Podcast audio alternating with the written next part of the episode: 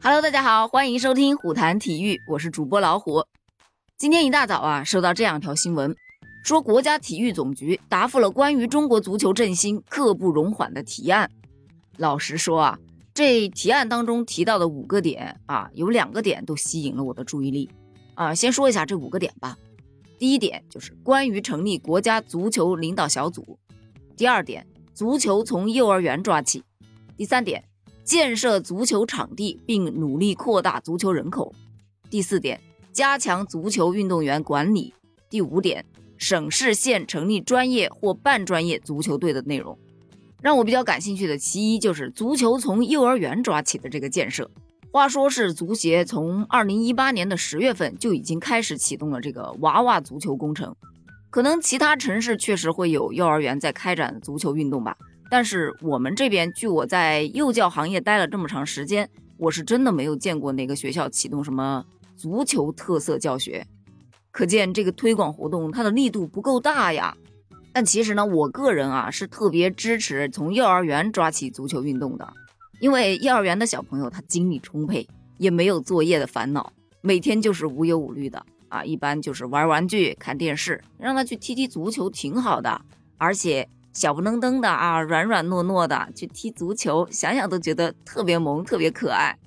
所以这个提案我是举双手双脚赞成，赶紧普及开来吧。再来说一下最让我关注的另外一个点，就是关于加强足球运动员管理的建议。其实光听这个名字没有什么太大问题，对吧？加强运动员管理这没毛病啊。但是很多网友跟我一样存在质疑的一个问题就是。这一次给运动员纹身的这种情况进行了一个明确的规定，对各级国家队运动员的具体要求中，国家队及 U 二十三国家队运动员严禁有新的纹身，对已有纹身者劝诫其自行清除纹身，如有特殊情况，经过队伍同意后，必须在训练比赛过程中对纹身进行遮挡。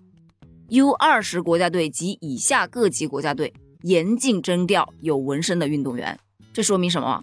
这说明，如果你有纹身，你就进不了国家队了。哪怕你踢球踢得再好，都没用。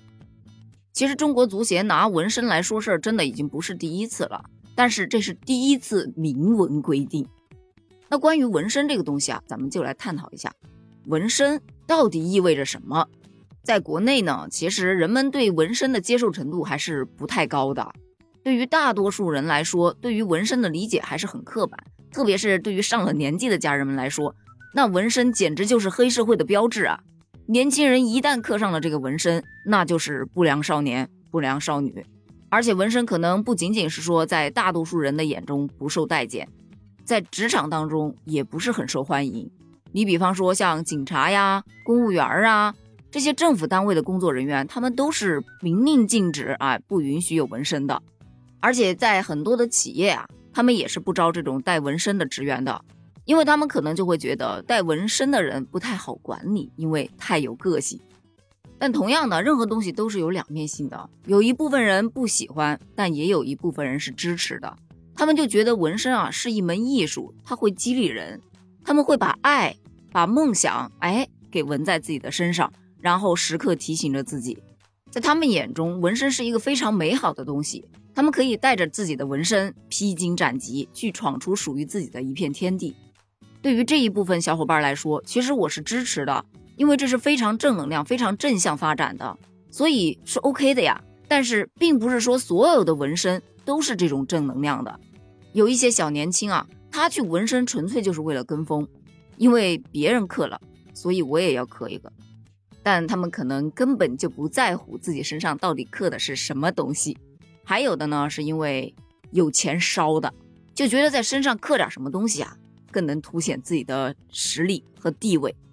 咱们说回到足球上，在足球界呢，其实纹身是一种潮流，很多的知名球员都会选择用纹身来强调自己的个人风格，来展现自己的内在的精神以及信仰。你比方说，众所周知的贝克汉姆，他就是一个纹身狂。他把自己的老婆、孩子、自己的信仰全部都刻在了自己的身上。再比方说，作为目前世界上最好的球员之一梅西，他的身上也有多达十八处的纹身。他同样也是把自己的父母、妻子、儿子全部都刻在了自己的身上，包括他的信念。其实像他们这样把纹身刻满全身的这种足球运动员，真的不在少数。